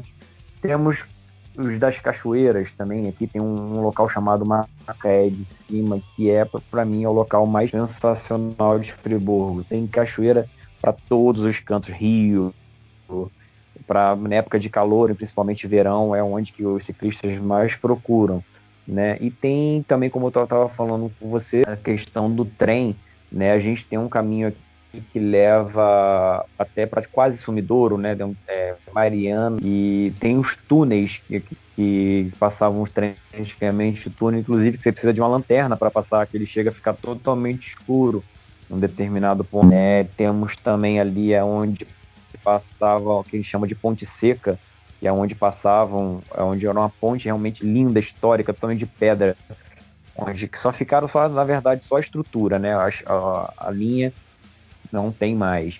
Né? Então, assim, o que não falta é opção aqui na nossa. Depende muito só do, do. Exatamente como ela falou: quantos dias você tem, tem para ficar aqui, qual é a sua disposição. O que não falta são passeios maravilhosos. Ah, legal, gente. Bacana essas dicas aí. É bom, eu sempre gosto de, de chegar às minhas últimas perguntas, né? Nessas, nessa, nesse projeto que a gente está das regiões do estado do Rio e fazer e colocar né, essa pergunta das dicas de pedal, porque tem muita gente que está ouvindo a gente que assim como eu nunca foi a Serra, nunca foi ao Noroeste Fluminense, então nunca foi no, na região sul do estado e que tem vontade de conhecer, tem vontade de pedalar e isso se torna né, um, mais um incentivo para que a pessoa é, se determine né, e vá e vá pedalar, porque é muito legal, gente. É muito legal conhecer lugares diferentes.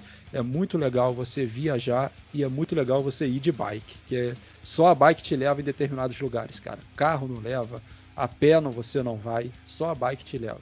E é muito interessante. E pessoal, a gente está chegando aqui ao fim da entrevista, só que tem uma perguntinha surpresa que já não é tão surpresa assim para quem acompanha o nosso podcast. E eu vou fazer para vocês dois e vamos ver lá como é que vai surtir o efeito. Então, galera, existe uma pergunta que vocês gostariam que eu fizesse, mas eu não fiz?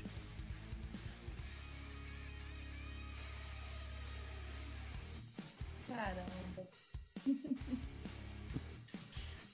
difícil, Felipe. Acho que não, cara. Você completou tudo aí. Acho muito difícil, não sei.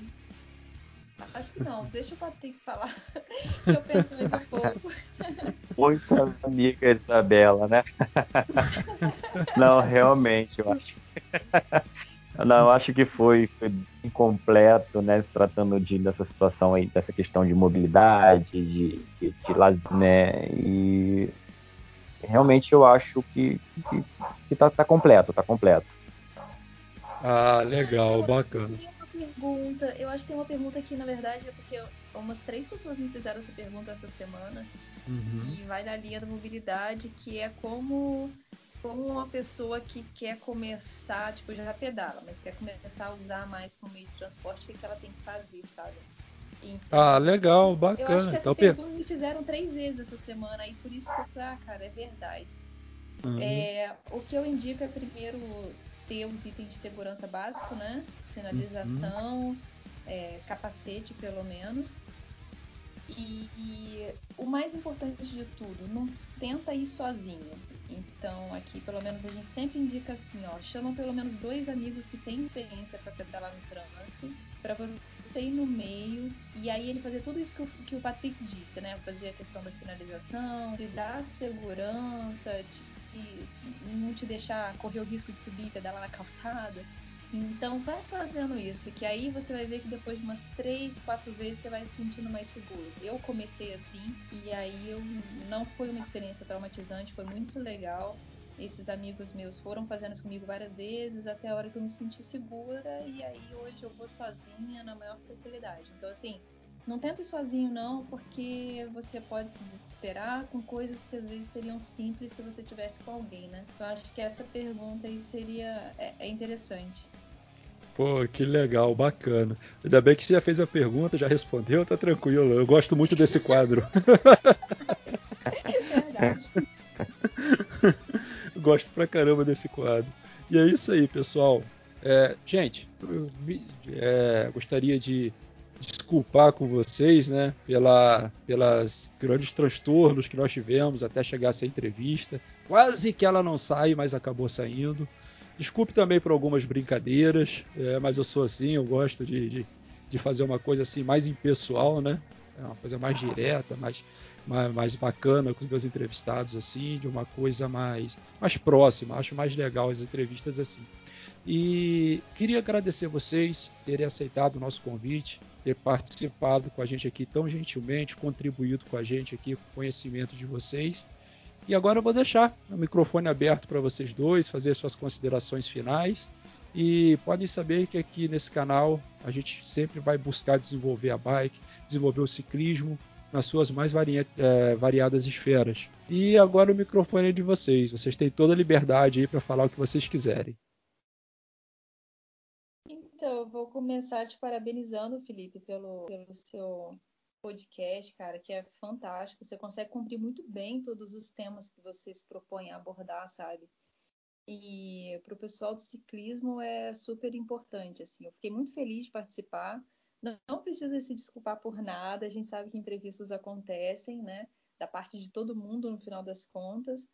Mas eu acho que a conversa foi muito legal. Adorei conversar com você, adorei conversar com o Patrick. E é isso aí. Eu acho que esse tipo de projeto e de, e de interação, né? Eu acho que só faz crescer. Eu e o Patrick, a gente está aqui na região serrana, então a gente pode trocar figurinhas depois também sobre cada cidade é uma diferente da outra, né? Uhum. Mas é isso. Parabéns, parabéns, Patrick, aí também pelo, pelo papel de vocês aí na associação. Está um pouco parado, a gente sabe que cada um tem seu trabalho e essa correria do dia a dia, mas não deixa esfriar não, que isso daí é super importante. Qualquer coisa que vocês precisarem, a gente está aí, tá bom? Parabéns aí pelo quadro, Felipe. Obrigado, Isabela, muito obrigado. E agora, Patrick, tua vez, cara. Você pode falar o que você quiser. A liberdade aí do microfone está nas suas mãos. Opa, é, maravilha, meu amigo. Realmente, assim como a Isabela, quero te parabenizar, porque realmente é, tomar essa iniciativa, iniciar esse podcast, realmente a gente sabe que demanda um tempo, né, um trabalho, e é um trabalho que com certeza trará recompensas aí para todos os ciclistas, todos os ouvintes. Né? Você está de par parabéns, parabéns por essa dedicação que você está tendo aí de um conteúdo fantástico. E hoje o ciclismo, né, a gente sabe o quanto ele está crescendo né, e não para. Durante a pandemia, então, a gente viu aí o quanto esse, né, esse esporte tem crescido, né, e como a gente falou aqui anteriormente, o quanto ele contribui né, para a questão de saúde, questão social. Né, e você, com certeza, com essa sua iniciativa aí, também está contribuindo muito você pode ter certeza disso. E também quero deixar aqui o convite, né, e o desafio aqui para a gente conseguir se pedalar junto, realmente. Né, Com Isabela, certeza. você, a gente tentar fazer um pedal junto, essa interação que eu acho muito interessante. Eu que também costumo, né, esse ano não, mas todos os anos a gente sempre procura aí em outras cidades quando tem os eventos, né, os passeios ciclistas, às vezes a gente vai aproximadamente 10, 10 eventos anuais, né, um por, a gente tenta fazer um por mês, mas tem hora que não dá. Né? Uhum. Então, conhecer um pouco da cultura das outras cidades, é, da, de outros ciclistas, ampliar, ampliar essa rede de, de, amigos, né? E é uma rede muito boa. Né? A gente vê aí que ciclismo, quem está quem tá acostumado a pedalar sempre, a gente acaba criando uma família dentro do ciclismo. Só quem está dentro que sabe, né? Por isso que eu tento incentivar o máximo de pessoas a começarem a, a pedalar justamente por conta disso. Né? A gente fica, a gente tem, passa a ter uma visão diferente para muitas coisas, muitas coisas. Então vale a pena, vale muito a pena. E é isso. Pô, legal. Meus amigos, gostaria de mais uma vez agradecê-los a presença. É, foi muito bacana. Foi um bate-papo super descontraído. Um bate-papo que a gente tratou de questões aqui pontuais, questões sérias mas assim, de uma maneira bem leve, bem sutil. E eu acho que essa é a característica um pouco de, desse nosso podcast, né? A gente tratar dos temas que nos são necessários, que não são os temas, muitas das vezes, temas chatos, temas complexos, é, mas com leveza. Eu acho que essa é a principal, principal, é, é, é principal premissa né, desse, desse projeto, desse podcast que é tratar desses assuntos com extrema naturalidade e que, que a gente consiga é, transformar a situação do ciclismo, a, a, situação do trânsito em geral, é, seja pedalando, seja incentivando, seja gravando podcast, seja numa associação ciclística. O que importa é o ciclismo e a diversidade que existe no nosso trânsito ser sempre respeitada. É isso aí, pessoal. Eu agradeço mais uma vez a presença de vocês. E é isso aí, meus amigos. É, estamos encerrando aqui, pessoal, esse nosso novo episódio aqui com a galera da região serrana, a Isabela e o Patrick. Eu gostaria de agradecer a audiência de vocês. Eu sou Felipe Tarzan, falando diretamente aqui de Campos dos Goitacazes. E gostaria, pessoal, de convidar vocês dois também, e todos que quiserem que estão ouvindo a gente, a dar um rolê aqui em Campos. E vocês vão ver que, apesar de ser planíssimo, ter morro, vocês vão sentir falta um pouquinho, mas tem um vento. é algo bem diferente. Então é isso aí, pessoal. Agradeço a presença de vocês. E, galera, você quer contribuir com Sempre em Frente? Nós temos as nossas redes sociais. Nós estamos no Instagram, no Facebook, no Strava e é, principalmente nessas três, como sempre em frente podcast. Se vocês quiserem mandar um e-mail pra gente, pessoal, é sempre em frente podcast@gmail.com. E nós, tam nós também temos um quadro que ele se chama A Voz do Ciclista. Se vocês quiserem mandar um áudio pra gente, falando qualquer coisa, falando do pedal que você fez, falando da falta de estrutura que tem na sua cidade, é só vocês mandarem um áudio pro número 22 99763 4869, que na medida do possível a gente vai botar no ar. Valeu, galera! No mais é isso. Como eu disse anteriormente, eu sou Felipe Tarzan, diretamente aqui de Campos dos Goitacazes, com produção e edição de Carla Marins Goulart. Estou me despedindo de vocês.